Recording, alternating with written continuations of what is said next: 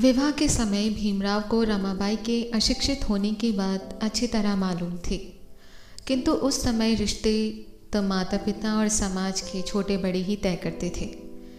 ऐसा भी नहीं है कि रामजीराव रमाबाई के अलावा किसी और शिक्षित लड़की को भीमराव की पत्नी के रूप में ले आते। कारण ये कि उन दिनों हमारे समाज में शिक्षित लड़की का मिलना असंभव था। वैसे भी उस समय वर वधु का हस्तक्षेप कोई मायने नहीं रखता था। अतः विवाह के समय भीमराव ने यह ज़रूर सोचा था कि रमाबाई पढ़ लिख नहीं सकी तो कोई बात नहीं। मैं स्वयं अपनी मेहनत से रमाबाई को लिखना, पढ़ना ज़रूर सिखा दूँगा। जिस प्रकार ज्योतिबा फुले ने अपनी पत्नी सावित्री बाई को पढ़ना लिखना सिखा दिया था, इसीलिए भीमराव को इस बात का कभी दुख नहीं हुआ।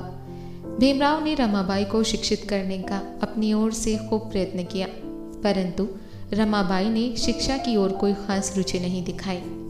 उनके विचार में बड़ों का आदर, सत्कार, पति की मन लगाकर सेवा, पति के लिए विशुद्ध कपूर की भांति अपने जीवन का समर्पण ही स्त्री का सच्चा कर्तव्य माना था।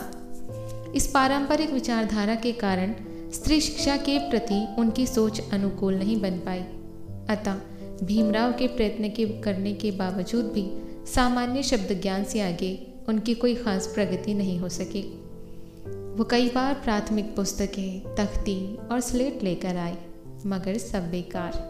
बेशक रमाबाई स्वयं अल्पशिक्षित थीं, परंतु अपने पति के विद्याभूषित होने पर उन्हें बहुत गर्व था।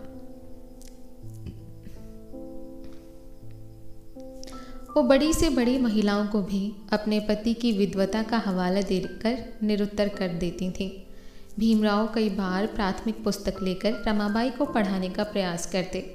रमाई कई बार पढ़ने को बैठती भी थी, किंतु उनका ये प्रयास अधिक दिनों तक चल नहीं पाता था। बहुत मेहनत करके भीमराव ने उन्हें हस्ताक्षर करना सिखा दिया था।